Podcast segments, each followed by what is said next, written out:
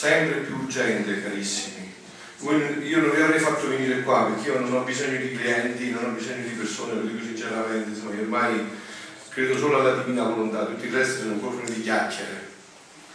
Quindi non vi avrei fatto venire qua se non per darvi l'annuncio più sconvolgente e più importante per l'umanità. No?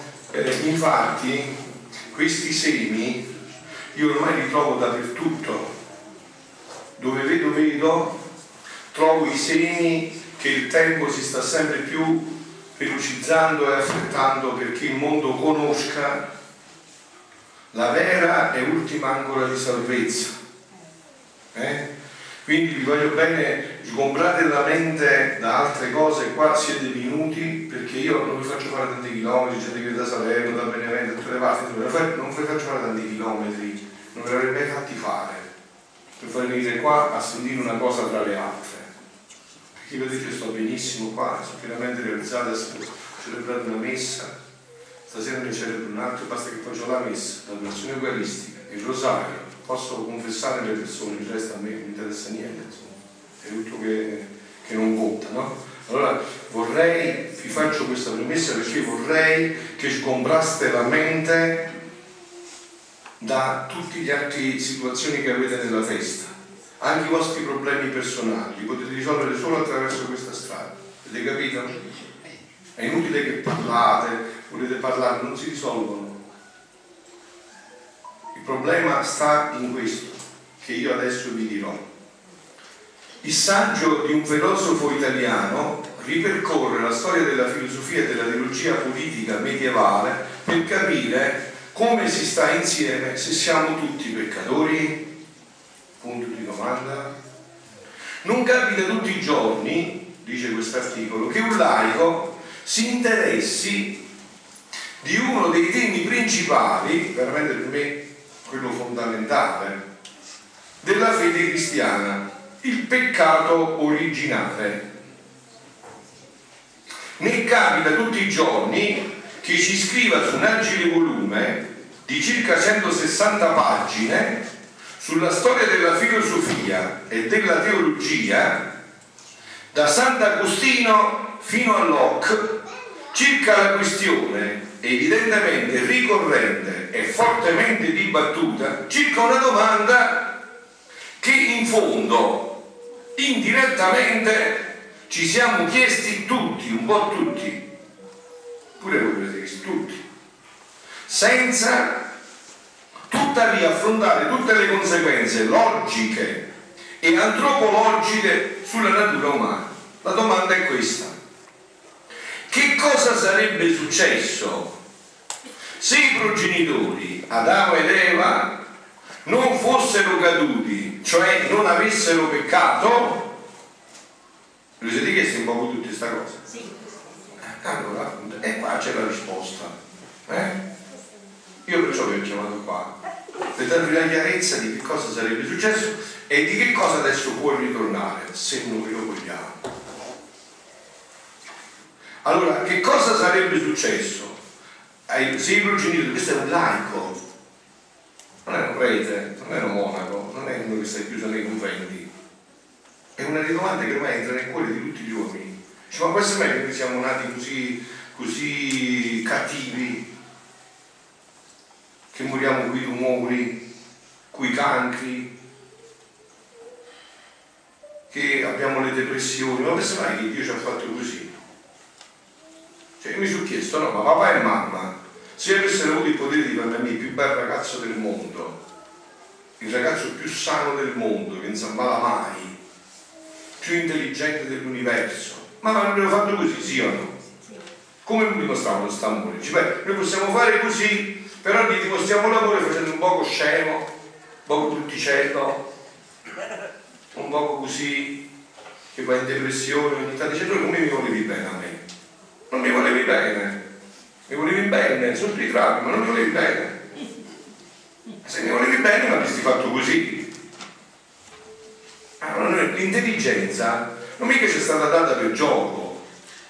La fede, senza la ragione, diventa fideismo. Cioè significa, si traduce in linguaggio nostro paesano, fino ai ciucci che volano. Ma figlia ha bisogno della ragione. Quindi la domanda di fondo è fondamentale. Cioè questa domanda non da nessun uomo può scappare. Da dove è venuto il tumore? L'ha fatto Dio? E allora io ci credo a questo Dio. Se Dio ha fatto il tumore, che Dio è? È un Dio cattivo questo Dio. Dio ci fa venire la depressione. Oh, e allora? Quindi che cosa è avvenuto di verità? Uno. Due. Ma mo che potremmo fare dopo che quello abbiamo fatto? E ci viviamo fino in fondo dentro. Allora, voglio bene, queste sono domande fondamentali per tutta la vostra vita. È inutile che state cercando pseudo guarigioni, pseudo soluzioni, non si risolve più il problema. Cioè, vedete, è come se uno no, eh, ha la depressione, ok? Va eh, da un psichiatra e dice ti prendi 50 gocce di questo, 85 di questa e 100 di questa e poi dopo non hai la depressione perché sei così. Ma la causa della depressione qual è? Se non scopro la causa non risolverò mai il problema alla radice. Allora qua c'è la causa del problema. Perciò vi ho detto tante volte, a me mi viene da sorridere, ma io lo ripeto sempre perché sento che si rinnova sta cosa. A me viene da sorridere quando uno, non dico voi perché siete al primo annuncio, forse molti di voi, no? Ma a me mi viene da sorridere quando uno ha sentito già per molto tempo queste cose, poi come vi dico io, papali papali, insomma, cioè quando si deve troppe volte, tanto tempo queste cose mi dice padre ma io posso fare questo, ma tu fai quello che vuoi, tu non hai capito niente, fai quello che vuoi. Cioè puoi fare quello che vuoi. Eh, se non puoi ammettere che qua c'è la soluzione alla radice di ogni condizione umana. Quindi non, ripeto, non ho fatto venire qua così, eh. Cioè proprio perché io ho da dirvi una cosa interessantissima che però non è che si risolve il movimento, poi c'è bisogno del cammino, perché non so come stavo fatto, noi cerchiamo sempre bacchette magiche, bacchette magiche non ce ne sono. Se uno ha sbagliato strada con la macchina, sta andando verso un precipizio, si salva perché uno va là e gli fa così, si deve girare, conversione a U, è vero? E devi fare tutta la strada sbagliata per salvarsi. Quindi adesso dobbiamo intraprendere il cammino se noi abbiamo centrato che così si può risolvere il problema, poi dobbiamo camminare. Dobbiamo liberarci da tutto quello che ci ha invece portato in questa strada sbagliata. Quindi la domanda di fondo è che cosa sarebbe successo se i progenitori Adamo ed Eva non fossero caduti, cioè se non avessero peccato, che cosa sarebbe successo se si fossero mantenuti saldi nello stato di innocenza in cui erano stati sottoposti. Che cosa sarebbe successo se si fossero tenuti santi nello stato in cui erano stati sottoposti? È di questo che si occupa il bel libro di Gianluca Briguglia dal titolo Stato di innocenza, Adamo ed Eva e la filosofia politica medievale. Oh, però lui non sa come sta il fatto, ma io lo so e a voi ve lo faccio sapere come sta il fatto. Cioè che cosa sarebbe successo se Adamo ed Eva non avessero peccato? Sarebbe successo quello che Dio però ha stabilito, ed ecco l'annuncio che io vi do, che sarebbe successo quello che Dio ha stabilito che vuole ridare di nuovo all'uomo. Qua c'è il nucleo fondamentale degli scritti di Luisa e di quello che Gesù ha detto a Luisa cioè il nucleo fondamentale. Se quando si fa questo annuncio non si dice questo con chiarezza, ho detto chissà quante volte, non si fa un buon servizio. Si pensa che Luisa sia una mistica tra le tante mistiche, che in parte è vero fino a un certo punto della sua vita, ma poi Luisa viene lo spaccato nuovo per cui Gesù l'aveva preparata. Cioè portare l'annunzio al mondo che ormai è arrivato il tempo in cui l'uomo deve ritornare a Gesù così come era stato creato. Non c'è via d'uscita. Dio l'ha stabilito, lo ha decretato, che l'uomo deve ritornare nella domanda che si pone quest'autore. Che cosa sarebbe successo all'uomo se non avesse peccato? Che cosa sarebbe successo se l'uomo non avesse peccato? Questo è il punto fondamentale. Ma questo che sarebbe successo all'uomo se non avesse peccato può ritornare ancora nella nostra vita o non c'è più possibilità che questo ritorni nella nostra vita? E questo è importante, perché a me, me ne importa sapere se non avesse peccato, se questo poi non può essere più per me. Eh beh, va bene, eh, cioè, è inutile piangere sul latte versato, eh? Cioè, che cosa mi interesserebbe a me sapere questa cosa se poi non c'è una possibilità per me di ritornare di nuovo in questa, in questa realtà? Cioè, se questo non fosse possibile. E poi, l'altra domanda, ma c'è una persona della razza umana che veramente ha vissuto e ce lo può far vedere come Adamo ed Eva vivevano prima del peccato originale? Domanda, eh, domanda chiara, risposta chiara. Sì, senza dubbio. Appunto. L'Immacolata ha vissuto, però l'Immacolata non è la quarta persona della Santissima Trinità, eh, non è una dea, è una donna. Cioè se si pungeva riusciva il sangue come a te. Quindi è tutta della nostra razza. Però, dice Gesù, ma io so che voi siete bravi a trovare cavigli, no?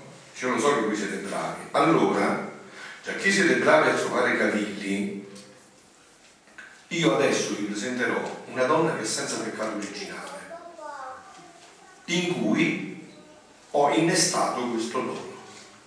E si chiama Luisa Picarretta. Ecco perché è interessante Luisa.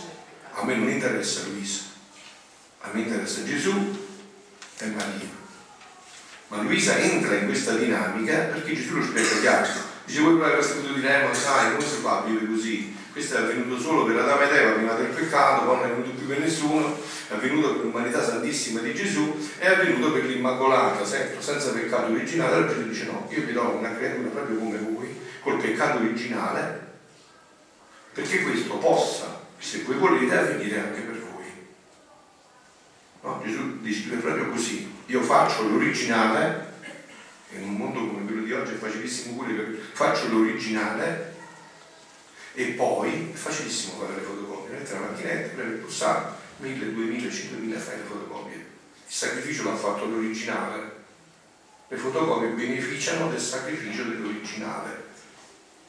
Eh? E questa è anche la legge, diciamo, in cui viviamo oggi, no? Adesso Giampaolo e, e Diana fanno i sacrifici, lavorano per la casa e poi creano dei figli, quindi non fanno i sacrifici però. Ma non beneficiano dei sacrifici della mamma e del papà come avevano beneficiato dei sacrifici della mamma e del papà loro, no? Quindi fatta l'originale, adesso c'è la disponibilità per le fotocopie. Allora, io vi ho detto, tutto questo di cui vi parlo c'è dappertutto, io ormai non, non, faccio, non, non muovo niente che non lo trovo dappertutto, ma dappertutto? Dappertutto. Ho fatto vedere un esempio di eh, articolo laico. Adesso vi do una, uno sprazzo su due eh, punti fondamentali di questi giorni della Quaresima, no? Siamo nella seconda settimana di Quaresima, poi ne parleremo stasera all'umilia della Santa Messa, no? E, e volevo leggervi questa, questo brano che praticamente eh, l'ufficio delle letture, l'ufficio che facciamo noi sacerdoti, però è preso da eh, cuore della Chiesa, la Costituzione pastorale Gaudium et Spes del Concilio Ecumenico Vaticano II, che si appoggia tutto sulla Sacra Scrittura. No? E sentite che cosa dice. Il mondo, dice questo documento bellissimo, si presenta oggi potente e un tempo debole. Voi avete mai letto i documenti del Vaticano II? Sono bellissimi, sono meravigliosi, descrivono tutto. Questi sono documenti del 60, ma descrivono tutto quello che poi avverrà, no? Lì c'è capaci di operare il meglio e il peggio, mentre gli si apre dinanzi la strada della libertà e della schiavitù, del progresso o del regresso, della fraternità e dell'odio. Inoltre l'uomo si rende conto che dipende da lui orientare bene le forze da lui stesso suscitate e che possano schiacciarlo o sentirgli. Voi dite in che direzione stiamo andando? Per questo si pone degli interrogativi. In verità, sentite, gli squilibri di cui soffre il mondo contemporaneo, questo si parla di 50 anni fa, da adesso, no? Gli squilibri di cui soffre il mondo contemporaneo si collegano con quel profondo squilibrio che è radicato nel cuore dell'uomo. Eh? Niente scuse. La guerra in Siria c'è perché c'è la guerra nel mio cuore, che c'è la guerra nella mia famiglia. Capito? Niente scuse. La guerra c'è perché c'è guerra nel mio cuore, c'è guerra nella mia famiglia, c'è guerra nella mia parrocchia, c'è guerra tra di noi. Non si trovano scuse davanti a Dio, figlio, non si possono trovare scuse. Quindi, contemporaneo con quel profondo squilibrio che è radicato nel cuore dell'uomo. E proprio all'interno dell'uomo che molti elementi si contrastano a vicenda. Come si chiama questo? L'umana volontà che lotta alla divina volontà. Allora, come l'autore si pone la domanda, come è stato creato l'uomo?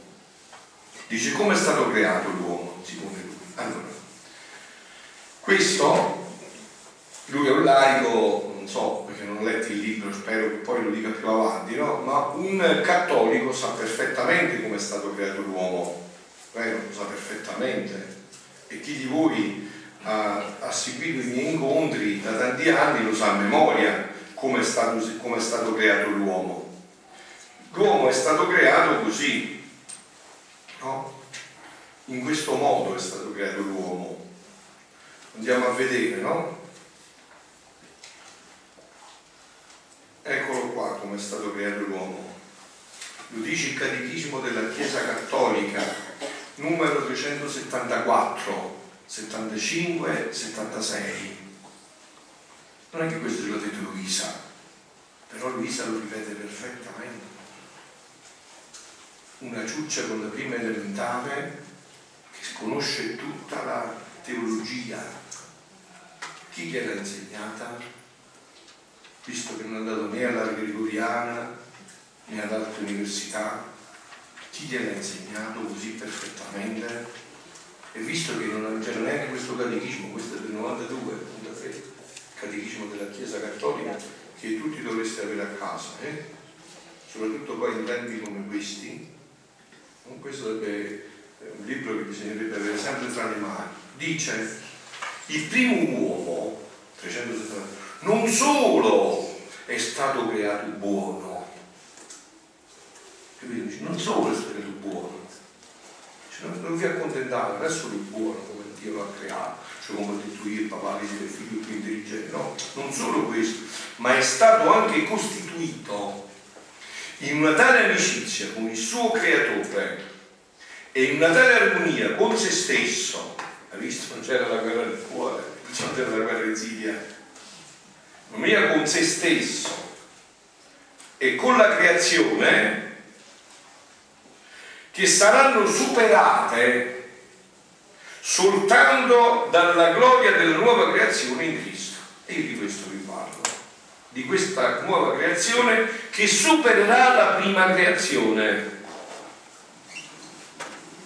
La Chiesa, interpretando autenticamente il simbolismo del linguaggio biblico alla luce del Nuovo Testamento e della tradizione, insegna che i nostri progenitori, Adamo ed Eva, sono stati costituiti in uno stato di santità e di giustizia originali. E qua poi vi cita tutti i documenti della Chiesa Cattolica, il Concilio, i, i, passi della Bibbia, no? andate a vedere, ve li trovate tutti.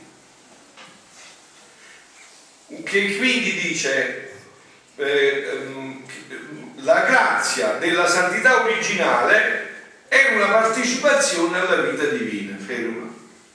Cioè dice che l'uomo nella santità originale partecipava della vita divina. Eh, ci ho capito, ma come partecipava? E questo Gesù si prende una creatura sale Luisa, la tiene 62 anni sempre a letto per farla riposare e altri 19 in semiletto per parlargli proprio di questo. Come avveniva questa partecipazione. Perché noi nella Chiesa sappiamo come ci partecipa la grazia. La grazia come partecipa attraverso i sacramenti, no? Come il sole. Sole ma arriva con i suoi raggi. E mi partecipi i raggi. Però io non sono il sole. Il sole non è dentro di me. E invece Gesù dice no, questo è avvenuto dopo. Ma prima c'era la possibilità che tu entravi dentro il sole e il sole entrava dentro di te. Capito?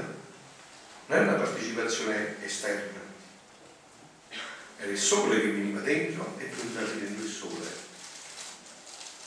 Quindi dice, tutte le dimensioni della vita dell'uomo erano potenziate dal rivedimento di questa grazia, il catechismo dice, la grazia. Luisa dice sì, ma questa grazia, dice Gesù a Luisa, questa grazia non è solo un fatto esterno, voi potevate partecipare della vita dentro la Santissima Trinità. Vedete, è come se eh, io potessi portare il sole e racchiuderlo in una lampadina. Questo lo posso fare io, ma Dio sì. Dio adesso fra poco, fra qualche ora, si chiude in un piccolo pezzo di pane i cieli a terra ciò che non possono contenere, lui si restringe, si mette un pezzo di pane e nello stomaco, dove mette di maccheroni fra poco a mezzogiorno. Proprio là, nello stesso stomaco. Non è che se ne ha fatto un altro per lui, cioè, magari se non è digerito, no, lui entra come se non è digerito. Entra dentro il tuo stomaco. Allora questo è tutto scritto, già è tutto contenuto, non è che questo di Luisa è una novità in assoluto, è una novità perché noi non conosciamo. Adesso questa casa io la conosco tutta. Si ricordate di lui delle tante novità, ma perché? Mica perché la casa c'era, non c'era adesso, cioè, c'era ma non la conoscevi. Io la conoscevo e sapevo già come avevi fatto. E vi ho detto adesso tutto quello che io leggo, no? Per esempio oggi è 25, tra poco arriverà, qualche ora il messaggio della Madonna Meggiugorie. Eh, ma io già so perché la Madonna sta a Meggiugorie. Per questo. Il resto è tutto secondario. È tutto propedeutico. È tutto per preparare. Ma il succo sta qua.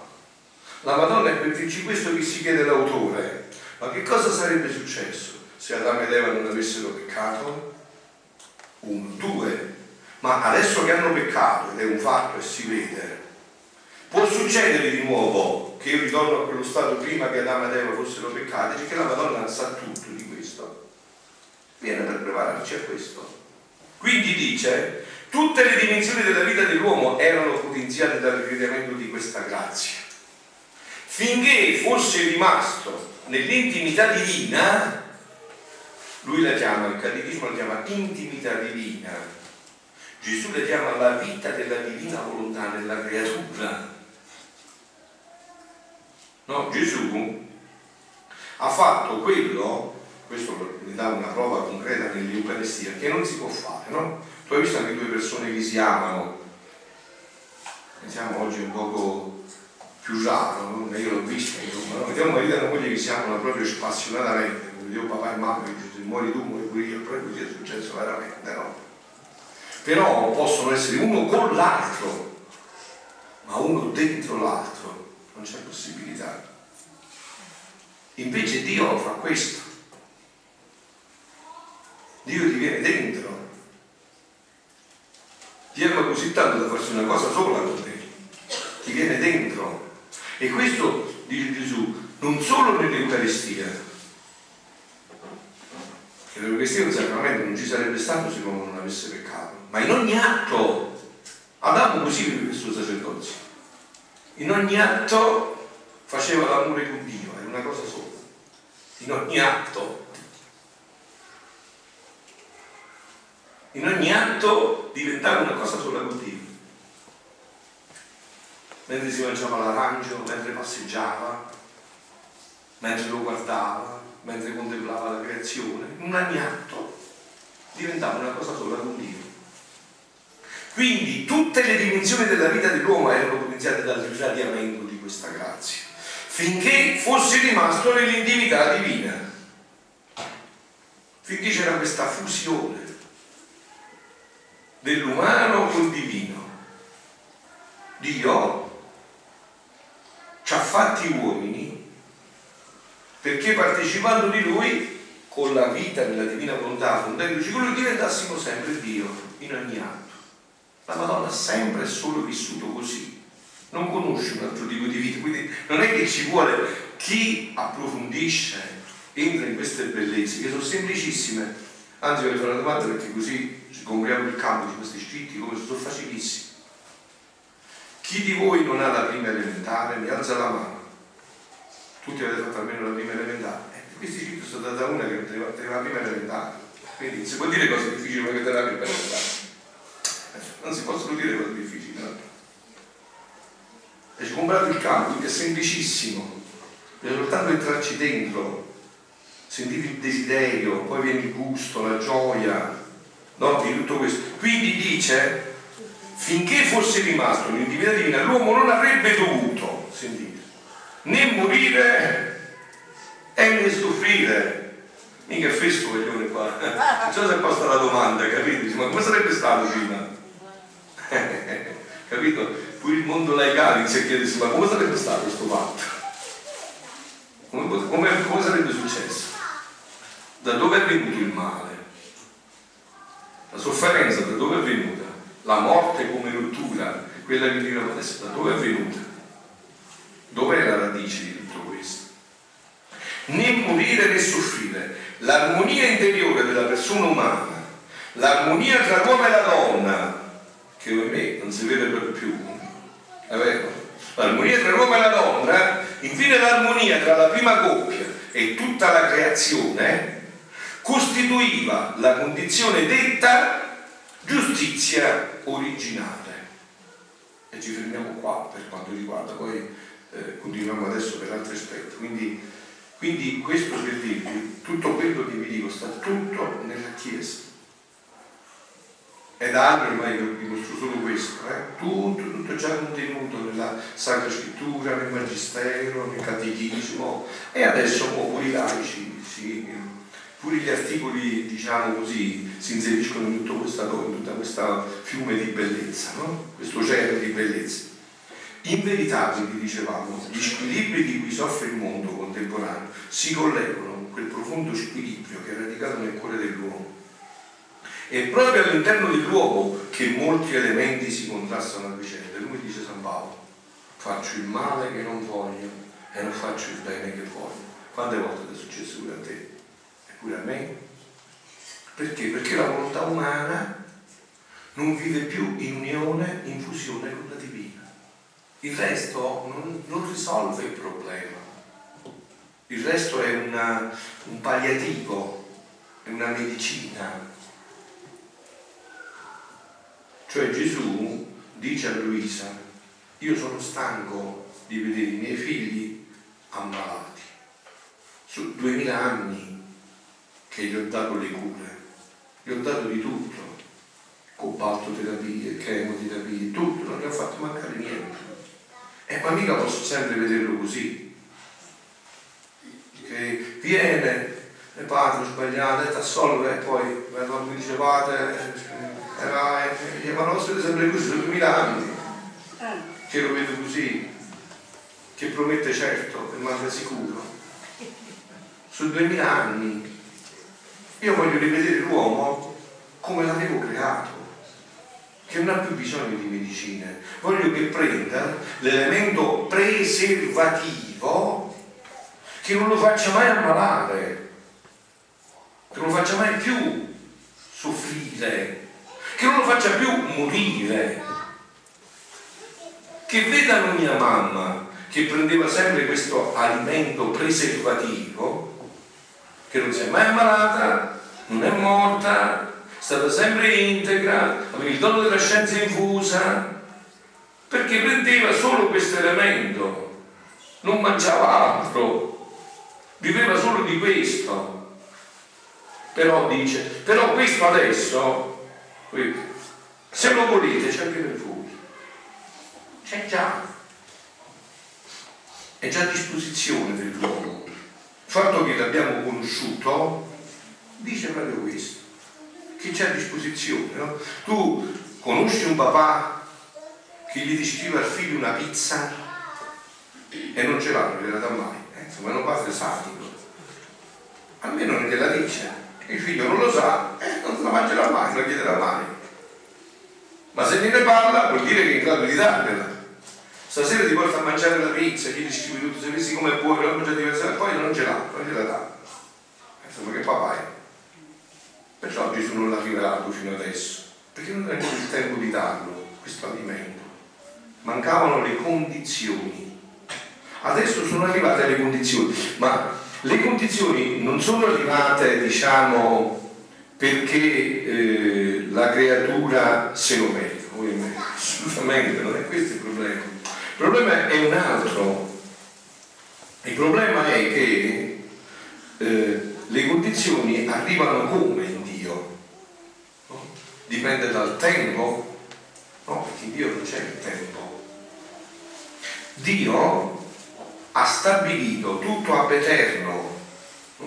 Beh, chiariamoci una cosa, ma voi conoscete lo stesso Dio che conosco io oppure un altro? Vediamo un po' insieme. Voi conoscete il Dio che può fare tutto quello che vuole, quando vuole, come vuole, dove vuole con chi vuole. Io conosco solo questo Dio. Cioè è un Dio che può fare tutto quello che vuole. No? E quindi può stabilire ab eterno perché Dio si è incarnato 2000, mettiamo 20 anni fa, secondo i calendari, no? E non 3500 anni fa o non 700 anni fa. Non, Dio non fa, può fare tutto quello che vuole, non fa i capricci.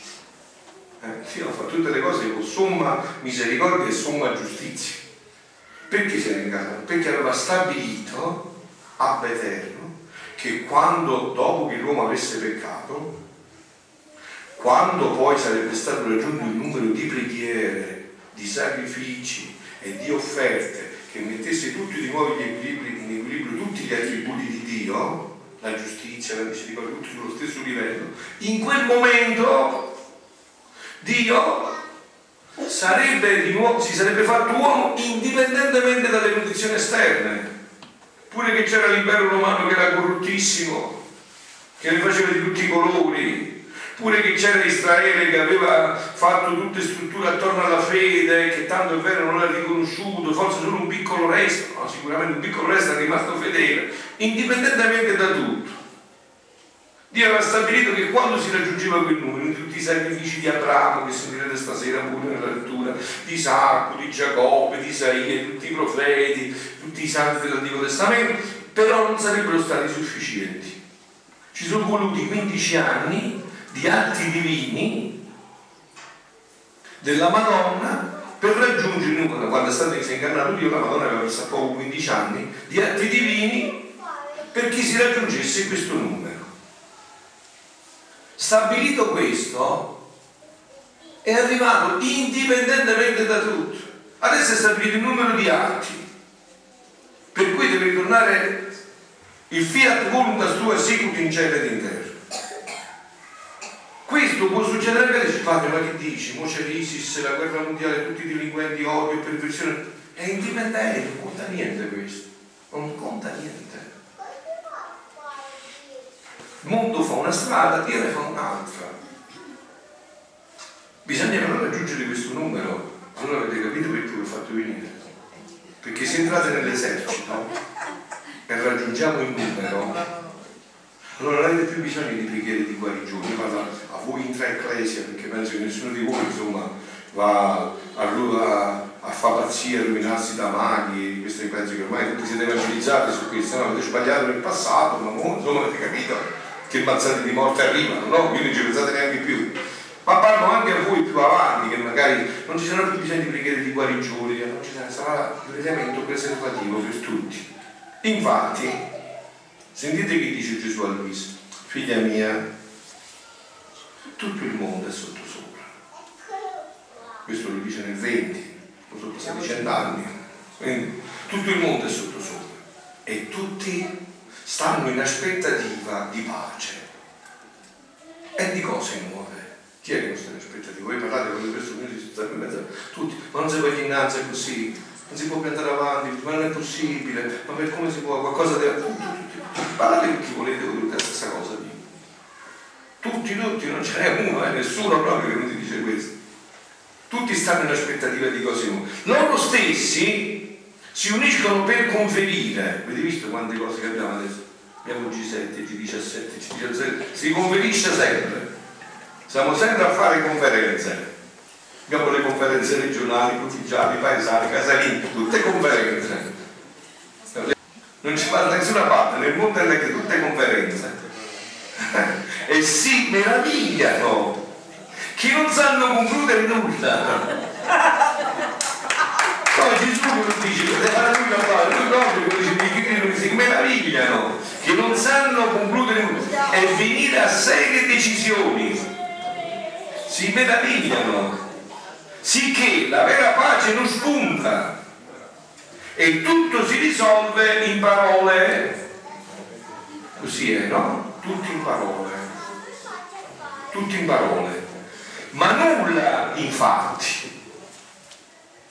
E sperano che altre conferenze possano venire a decisioni serie, ma in vano aspettano. Allora sentite adesso, poi continuiamo questo problema, sentite adesso che diceva, ha detto non è che, guardate, la mia non è una forzatura, è una verità. Tutto quello che Gesù ha detto a Luisa sta scritto in tutti i documenti della Chiesa e tutto ciò che Dio ha seminato nel mondo. Sentite che cosa dice. Per cui stavamo leggendo quella lettura, soffre in se stesso una divisione, chiudete un po' la porta in fondo per piacere, una divisione dalla quale provengono anche tante così gravi discordie nella società Certamente moltissimi che vivono in un materialismo pratico sono lungi dall'avere la chiara percezione di questo dramma, o perlomeno se sono presi dalla miseria non hanno modo di rifletterci. Ma tutti sanno che così stanno le cose. Adesso dice, molti credono, sentite, di trovare pace in un'interpretazione della realtà proposta in assai differenti maniere. Dice, come stiamo a risolvere questo problema adesso?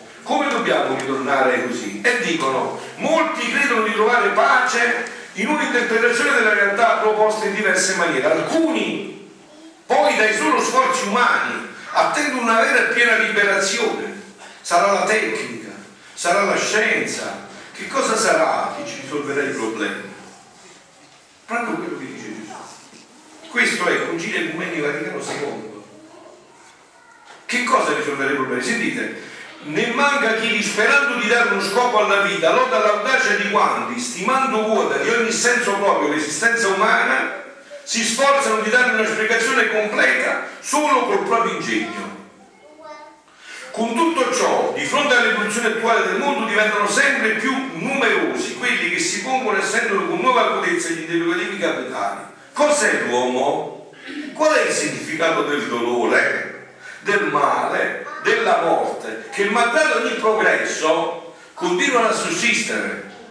Vedete, un giorno a Torino di pochi anni fa c'era un sacerdote bravissimo, no? molto addentro nella scrittura, soprattutto nel Vangelo, aveva proprio il dono della parola.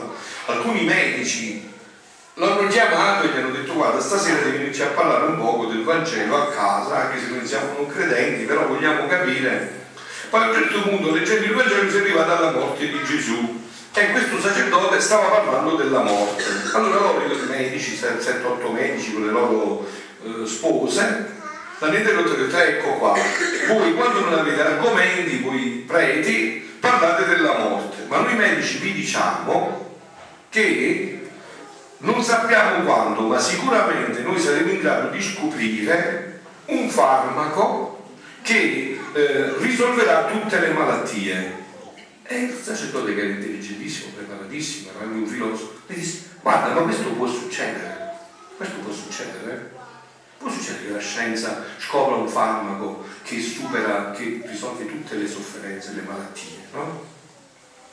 Eh, però c'è un altro problema che lo dice sempre Papa Francesco. Il tempo è più dello spazio e il tempo come lo fermi il tempo? Tu diventi vecchio, il tessuto si fa, i denti cadono come me, ci vuole la dendiera, la vista si abbassa, non si vede più, il corpo se ne va, il tempo come lo fermi il tempo? Il tempo come lo fermi? E i medici dicono, il tempo. E che cos'è il tempo? Che cos'è il tempo? Che cos'è il tempo?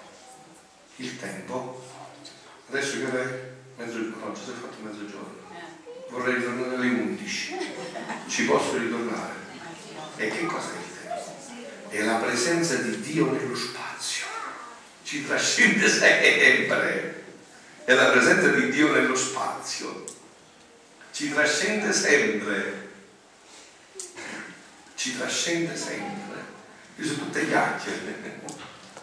Ci trascende sempre. Allora, e intanto in questo aspettare stanno tutti in timore. E chi si prepara a nuove guerre, eh, chi spera a nuove conquiste, ma con ciò i popoli immiseriscono, si spogliano vivi, tutte parole di Gesù, eh? e aspettano stanchi dell'era triste presente che li avvolge, turbida e sanguinante, aspettano e sperano un'era nuova di pace e di luce. Io inizio a rispondere, non ti rispondere. Voi aspettate questo pure. State desiderando, dice, ma signore, quando finisce questo mondo? Eh, siete tutti quelli che mi vengono a dire fra poco, padre, non si può andare più avanti così, padre, ma è un mondo troppo cattivo. Eh, tutti aspettano, tutti aspettano un'era, eh, a, a voglia appunto, tutti aspettano un'era di pace e di luce. Il mondo si trova proprio nel punto, udite, udite carissimi, leggete questi cifre, diventate, sarà la vostra gioia, la vostra speranza. Il mondo si trova proprio nel punto quando io dovevo venire sulla terra. Ah, proprio là. E questo l'ha detto cento anni fa. Guardate, io vorrei anche che questo primo annuncio, ma anche poi gli incontri che faremo, non lo pensaste mai, perché io mi sto ponendo questo problema, sapete, di smettere pure, perché non, a me non mi interessa, non vorrei che lo come sostituto dell'andare a leggere questi scritti, perché questi scritti sono trasformanti. Voi non ve ne accorgete, mentre li leggete, Dio vi trasforma la vita. Chiedete a Giampaolo che quando l'ho conosciuta era non qua, chiedete a lui. Pure a Piano chiedete. A Domenico, chiedete a Domenico sono trasformanti, ti trasformano la vita. Cioè non è che è uno scherzo, trasformano l'essere. Più li leggi, più ti trasformano la vita. Io a volte, ve lo dico proprio sinceramente, tante volte mi fisso su un brano, ho fatto gli esercizi spirituali, da solo con un sacerdote, Don Leonardo, che mi ha parlare sulla divina volontà, dovevo fare proprio questo, no? Sì, perché loro mi verranno a fare da me, sono andato a farli da loro, non proprio parlare solo della divina volontà, perché ormai non riesco proprio a, altro cibo subito, mi devo prendere poi ma, cose per digerire, insomma, sto subito male, non riesco proprio a toccarlo. Mi sono fissato su un grano, mo sto sempre fissato là, sempre, mi sono fissato per fare la fissazione di, mo mi sono detto tra me, avessi anche solo questo brano e starei a posto, perché ho trovato la strada come si fa a diventare eh, santi facilmente. Questo brano l'ha proprio messo in bocca, no? perché io sempre in questi anni leggendo questi è facile, è facile. Mo, leggendo questo brano Gesù mi ha detto non è facile, è facilissimo. Cioè, non è che è facile, tu sei ancora facile, è facilissimo, è semplicissimo proprio. Quindi dice, tutti stanno in aspettativa di un grande avvenimento, di un'era nuova, come di fatti avvenne. Siamo proprio in quel momento. Tutti stanno in aspettativa in quel momento che qualcosa di nuovo arrivasse. Così dice anche adesso. E di fatti avvenne. Venne Gesù, venne Dio. Così ora dovendo venire il grande avvenimento, l'era nuova, che la volontà di Dio si faccia in terra come in cielo, questa è l'era nuova. Allora, anche qua fermiamoci un attimo no? e riportiamoci a questa domanda e a quello che ci siamo detti. Così, anche se avete dimenticato, io adesso lo riassumiamo in due battute. No? Allora, veniamo alla creazione. Quindi abbiamo detto, questa è fede accertata, chiarissima, che Dio ha creato l'uomo in una condizione meravigliosa che doveva crescere sempre di più in bellezza e splendore, se non avesse peccato. Ma l'uomo ha peccato e questo si vede, questo si sente, questo si fa. E quindi l'uomo è decaduto. Ok? Infatti il peccato si chiama pure caduta. Tu se sei seduto a terra non cadi, è Ma se stai al quindicesimo piano e cadi, eh, la botta è forte. Se non muori ci vai vicino. Quindi, eh, quindi è caduto. Allora, adesso che cosa è avvenuto dopo della caduta? Già che l'uomo viveva in questa vita della divina volontà per tanto tempo, non sappiamo quando, l'uomo mica ha avuto bisogno di leggi, perché aveva ancora i riflessi di questa bellezza della divina volontà. Poi per l'uomo, peccando, si allontanava sempre più da questo. E allora è arrivato Mosè. Eh, lo sta leggendo questi giorni nell'ufficio del di Mosè. E chi ci ha dato Mosè? I comandamenti. E i comandamenti che cosa sono? Una proibizione o un aiuto? un grandissimo aiuto, perché se questi comandamenti, quei comandamenti, ancora adesso, dopo duemila anni ci mangiamo l'uno con l'altro, figurate un po' voi senza comandamenti che avremmo fatto. Dice almeno guarda, state attenti, per esempio adesso, stasera, con che ne andate quel pullman, i paracar che delimitano la strada, delimitano la strada, sono un ostacolo o un aiuto? chiedetelo al Bautista. Non c'è mai stato il paracano, morite tutti. Io sono un aiuto. Padre. Sì. Alcuni contestano il... Sì, le domande dopo, signore, tenetevela scritta così perché sennò poi prima mi discorso. Bravo, sì, scrivetela. Allora, dicevo così, e dopo vi lascio un po' di tempo anche per le domande. Annotatevele e poi vi risponde Giampaolo. Allora, dicevo così. Eh, allora, dicevo così è stata data la legge ok? per limitare i danni. Poi però, visto che anche la legge non, fatto, non faceva niente, l'uomo andava sempre più peggiorato, nonostante la legge che era stata data come un aiuto, allora è arrivata la grazia, l'autore della grazia che si è fatto grazia, Gesù Cristo,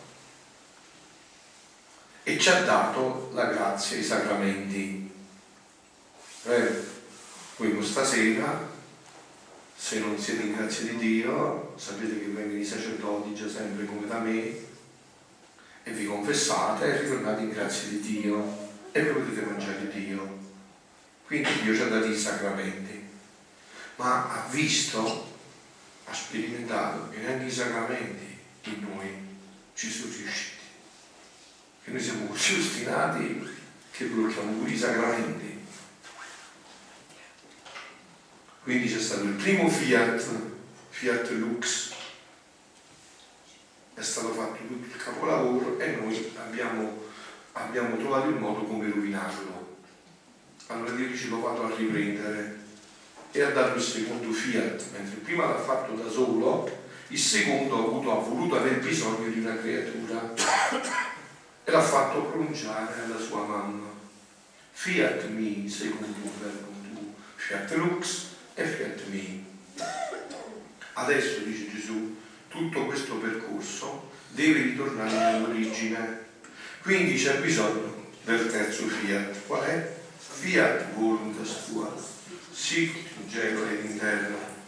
Finalmente si ritorna a quella volontà che ci aveva reso felici all'inizio che noi ci siamo resi infelici e che tu ci vuoi riportare a quella felicità. Quindi Gesù dice così ora, sono passati già cent'anni però ancora, eh?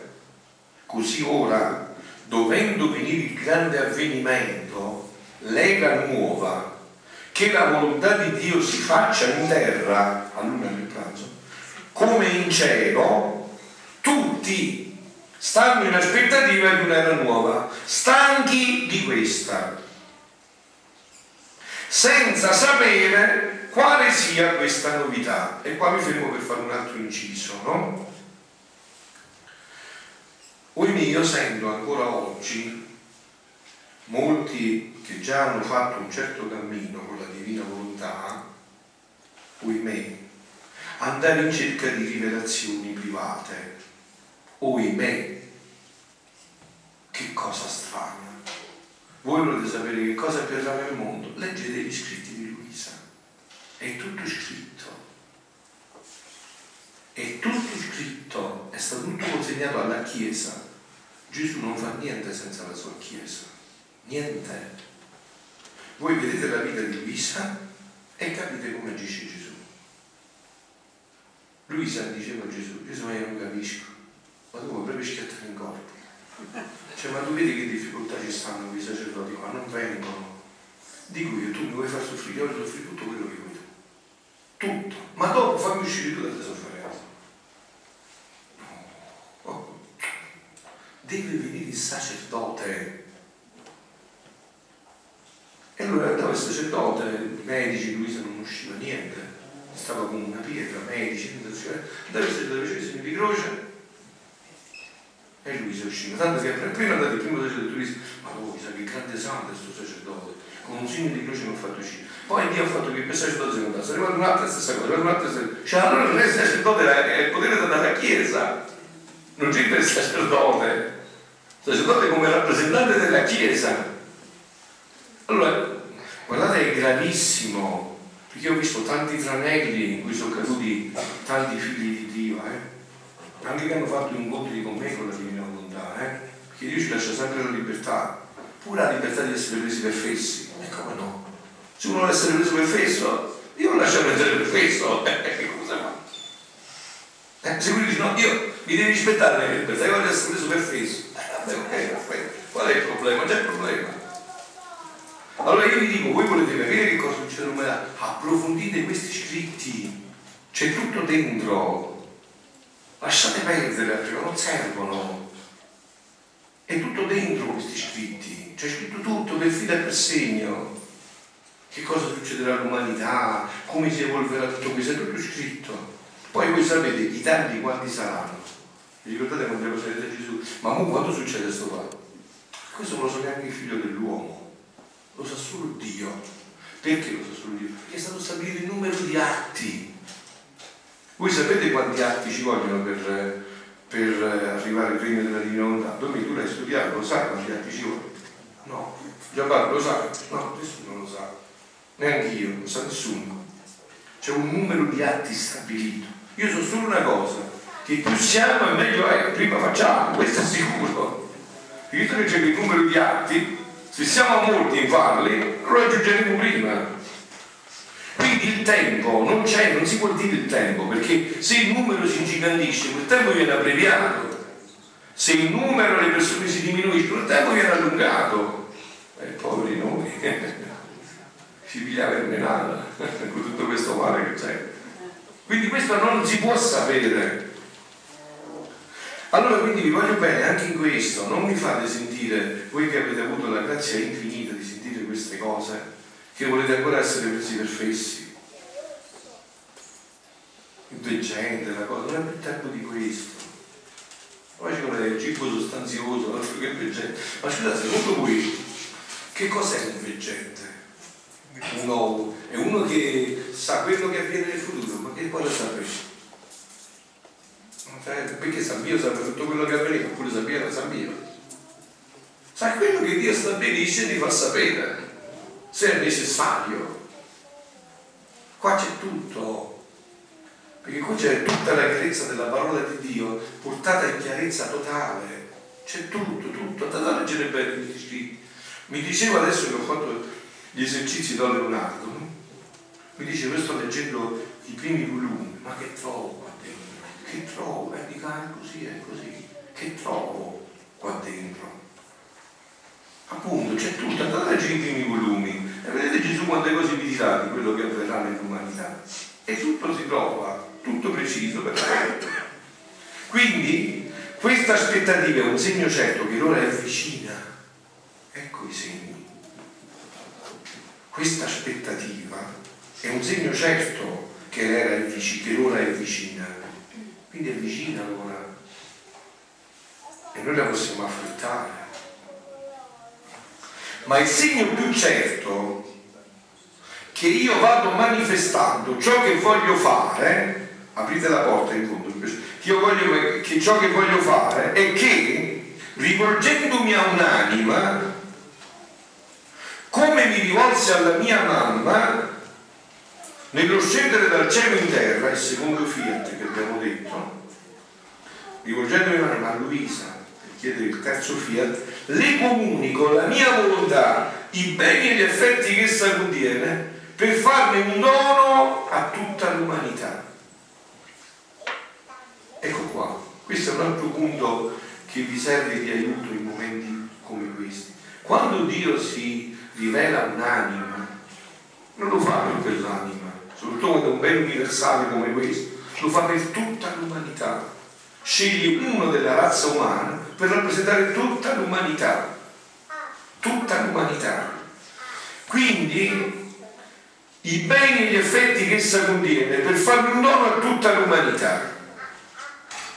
E adesso concludiamo che poi vi lascio le domande con quest'altro passo. O iniquo mondo, dice sempre Gesù, questo passo che vi ho letto prima del 14 7 1923. O iniquo mondo, proprio Gesù che parla direttamente al mondo attraverso Luisa. Tu stai facendo di tutto per cacciarmi dalla faccia della terra. per sbandirmi dalla società, dalle scuole, dalle conversazioni e da tutto. Eh, appunto, quello però l'ha detto cent'anni fa. Dalle conversazioni stai macchinando come abbattere templi e altari, come distruggere la mia chiesa. Esempio Gesù come la chiama, non dice come distruggere la chiesa, la mia chiesa. Come distruggere la mia chiesa e uccidere i ministri.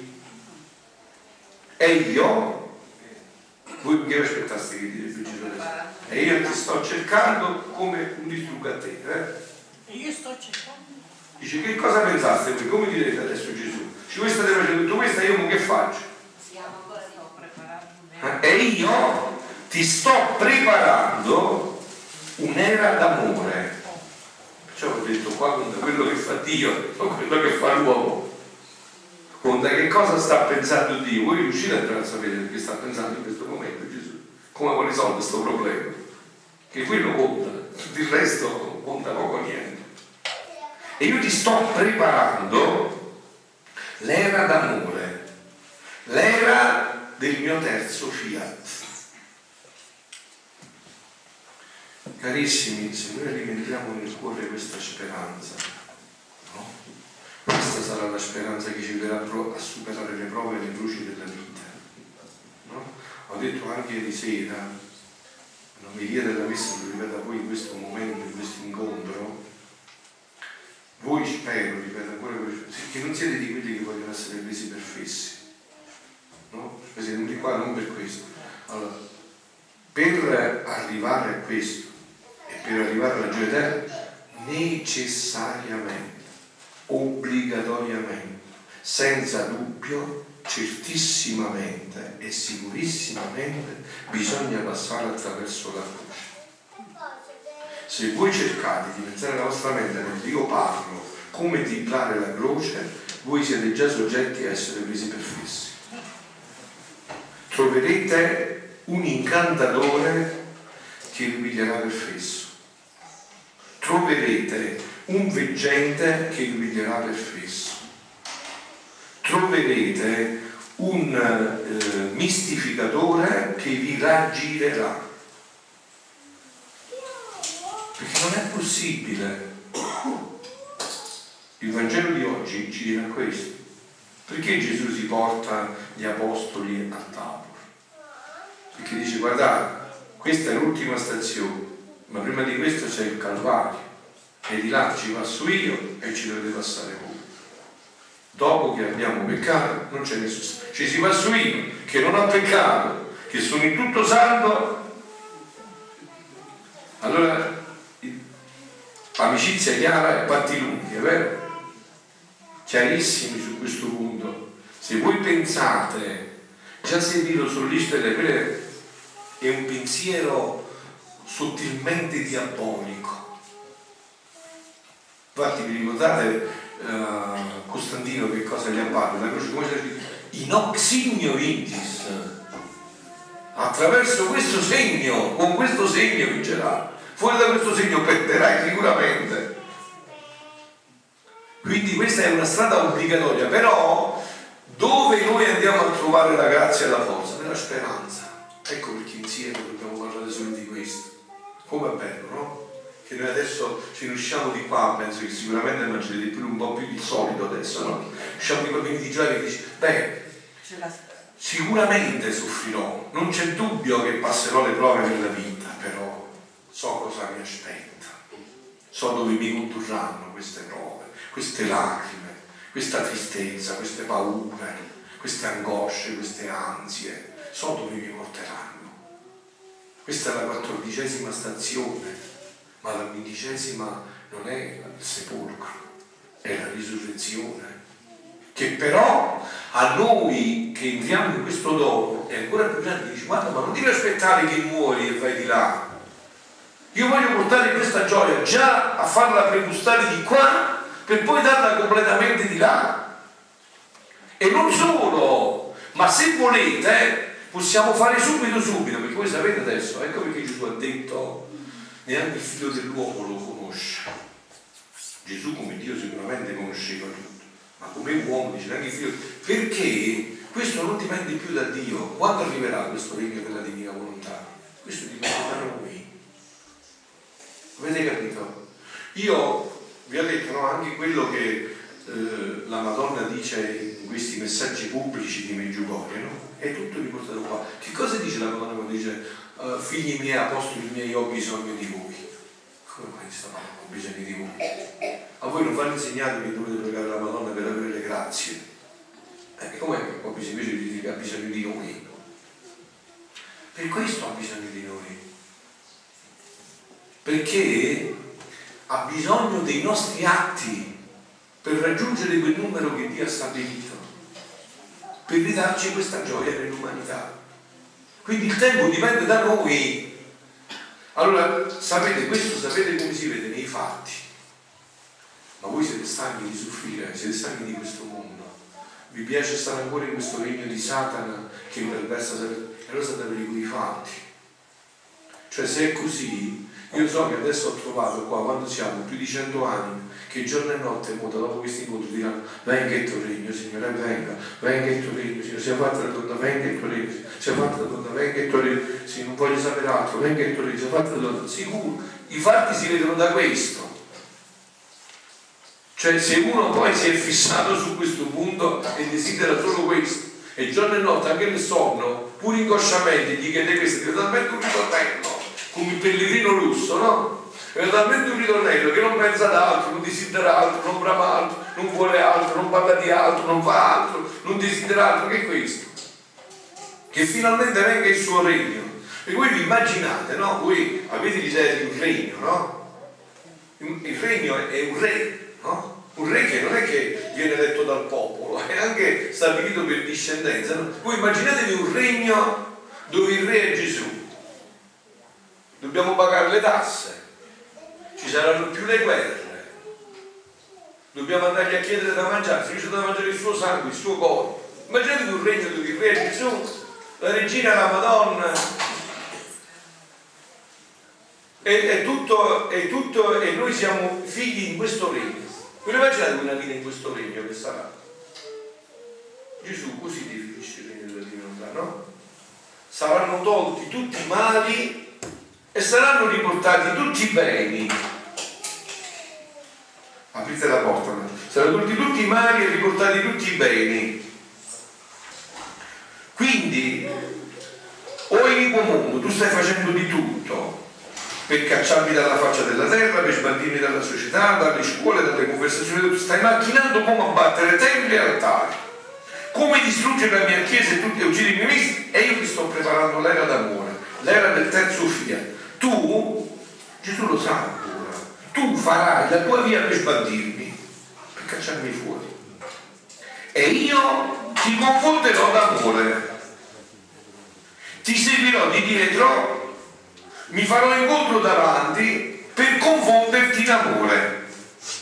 E dove tu mi hai sbandito, io erigerò il mio trono e venderò più di prima. Ma in modo più sorprendente. Guardate che oggi abbiamo bisogno di queste inizioni di speranza. Voi non potevate fare una scelta più grande oggi di venire qua queste sono lezioni di speranza che ci danno la forza ogni giorno di portare la croce, perché vi ho detto e vi ripeto che questo fatto ci sfugge sempre. Non siete venuti qua perché io ho una soluzione per la croce, non sia mai, ma per darvi la speranza certa della croce. Dove ci condurrà? Voi so già che avete tante cose da poter dire, tante croci da, e vorreste che questa cosa fosse tolta, ma non si può si può dare invece la speranza.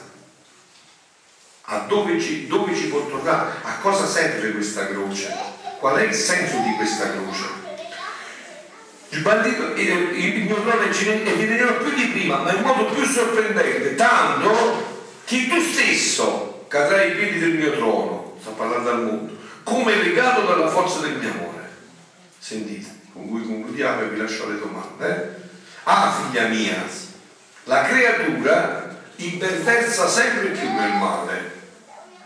Quante macchinazioni di rovina stanno preparando? C'è un episodio, andate a leggere questi scritti, leggete questi scritti. Il libro è. È una bella meraviglioso, questo poi di, di quel vaso, scrivetemi come. Eh, eh, per quanto riguarda questa situazione, no? stavo dicendo, leggete questi scritti, c'è scritto tutto, qua dice Gesù, quante macchinazioni di rovina stanno preparando? negli scritti dei primi volumi Gesù a un certo punto porta Luisa al Parlamento a Roma, proprio al Parlamento a Roma, mentre i parlamentari stanno di, di, parlando e gli fa vedere, mentre loro parlano, cosa pensano. Voi avete visto qualche volta i fumetti che fanno i disegnetti mentre quello parla invece può uscire quello che pensa. E così Gesù vi fa sentire quello che dicono, ma in realtà quello che pensano, quello che stanno pensando. Quante macchinazioni di rovine stanno preparando? Gesù vedeva con chiarezza estrema questi tempi anche, no?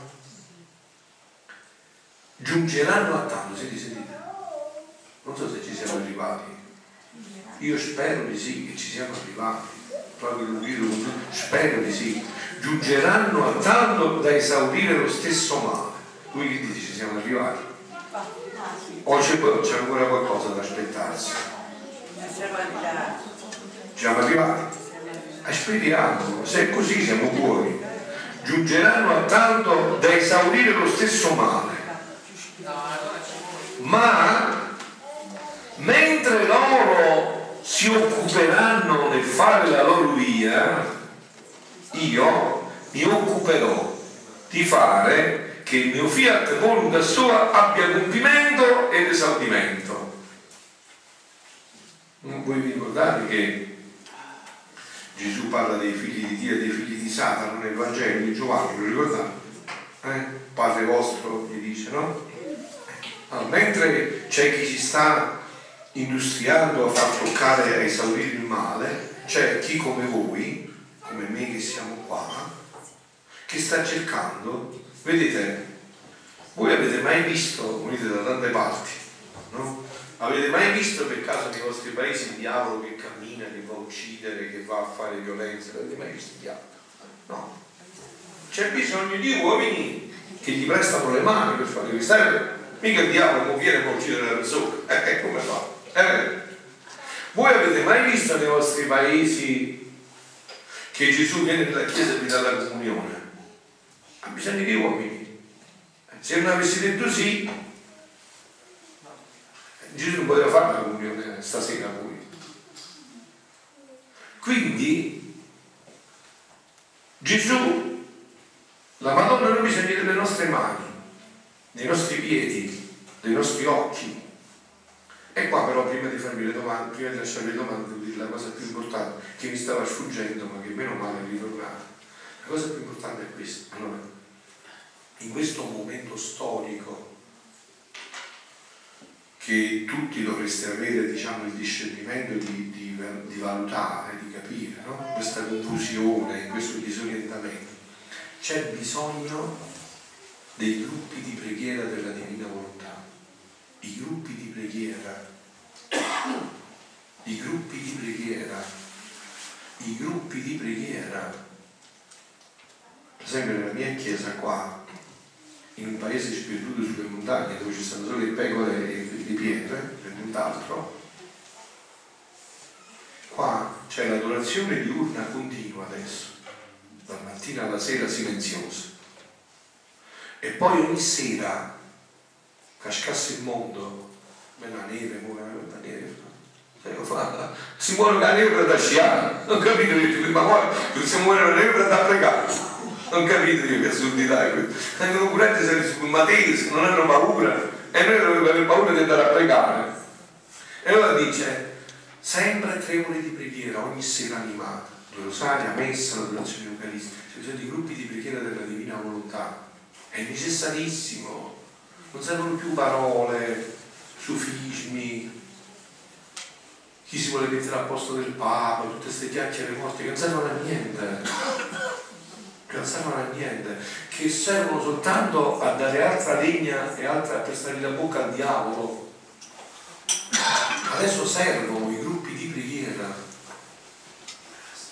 che giorno e notte gridiamo a Gesù, Gesù non ce la facciamo più, Gesù non ci Gesù ti va bene, ma fossimo solo noi, Gesù devi venire, non ci vogliamo stare più, Gesù non accettiamo più, Gesù ti chiediamo perdono, sì, abbiamo fatto tutti i colori, abbiamo sbagliato, abbiamo, ma tu sei papà, tu sei figlio di misericordia, no? Gesù tu devi venire, tu devi affrettare questo tempo, Gesù ce l'hai promesso, tu ce lo dici, tu ci hai fatto conoscere questo dono, ce lo devi affrettare nell'umanità, non vogliamo stare più in questa condizione, non vogliamo più sentire parlare di queste cose, non vogliamo più vedere queste violenze, queste perversioni, quest'odio, questa impunità che corre a fiumi, a oceani nei nostri paesi, non lo vogliamo più Gesù, ma voi pensate che se un popolo grida questo, il cuore di Dio non si intenerisce e ci darà questo? Ma scusate, ma se viene tuo figlio e dice papà, eh, tu già hai dato qualcosa, ma mu ti hai ostinato, papà, dammi quanto si ci vogliono adesso? 10 euro, insomma, per mangiarmi la pizza, papà dammi 10 euro, papà dammi 10 E che fai? Alla fine tu a questo non glieli dai. Dice Gesù, fossi pure per non sentirlo nelle orecchie al giudice, no, eppure ci va, glieli dà. E questo è il tempo. Figlioli, guardate che abbiamo il compito guardate che Dio vi darà un, un premio infinito per questo. E questo è il tempo. Guarda, se voi fate questo, sì, Tonino, subito, tieni se voi fate questo, abbiamo fatto la cosa più grande dell'universo. Mi fermo qua perché sentiamo subito. Se voi fate questo, questa è la cosa più bella, è la cosa più grande, è tutto ciò che può esistere. Questo è il momento storico, non vi fate prendere per fessi, discussioni, questo è il momento di pregare. Ma stasera lo risentirete di nuovo, eh? Sicuramente vi dirà, pregate, pregate, pregate, sicuro. Guardate, se io dice questo faccio tagliare la mano a... a no, a mia, mia. Vedete? Vedete, sicuramente, sicuramente questo è il tempo, guardate i figli della divina volontà. Immaginatevi voi i gruppi di preghiera della divina volontà in questo tempo storico che significa. Ma sapete quante persone servono? Tante persone. Basta una e mezza per paese. Mezza per paese. Due persone che si riuniscono a casa e fanno gli atti e giri nella divina volontà per impetrare questo regno. Le ore della passione soli proprio che illuminano tutti quanti. Ha detto non sono più luci, sono soli che illuminano tutti, basta, quindi bastano soli, già che stanno tanti soli, uno basta e avanza. Quindi vi voglio bene, questo è un tempo storico, concludo il brano, ve lo leggo solamente e lasciamo subito quello che voleva aggiungere Tonino a questo fatto perché ci mancano solo due righe. Io mi occuperò di fare che il mio fiat voluntas tu abbia compimento ed esaudimento, che la mia volontà regni sulla terra nel modo tutto nuovo. Mi occuperò a preparare l'era del terzo fiat, in cui il mio amore sfoggerà in modo meraviglioso e esaudito. Ah sì, voglio confondere l'uomo tutto in amore. Perciò sia attenta ti voglio con me. Sta parlando a te. Sta parlando a te. Lo senti? Sai, senti, senti, senti, senti, senti, la coscienza. Sta parlando proprio a te. Proprio a te, a te, sì. Sta dicendo proprio a te. Ti voglio con me a preparare quest'era d'amore celeste e divina. Ci daremo la mano a vicenda e opereremo insieme. Sta parlando con te, eh? Guarda che sta parlando proprio con te, non fa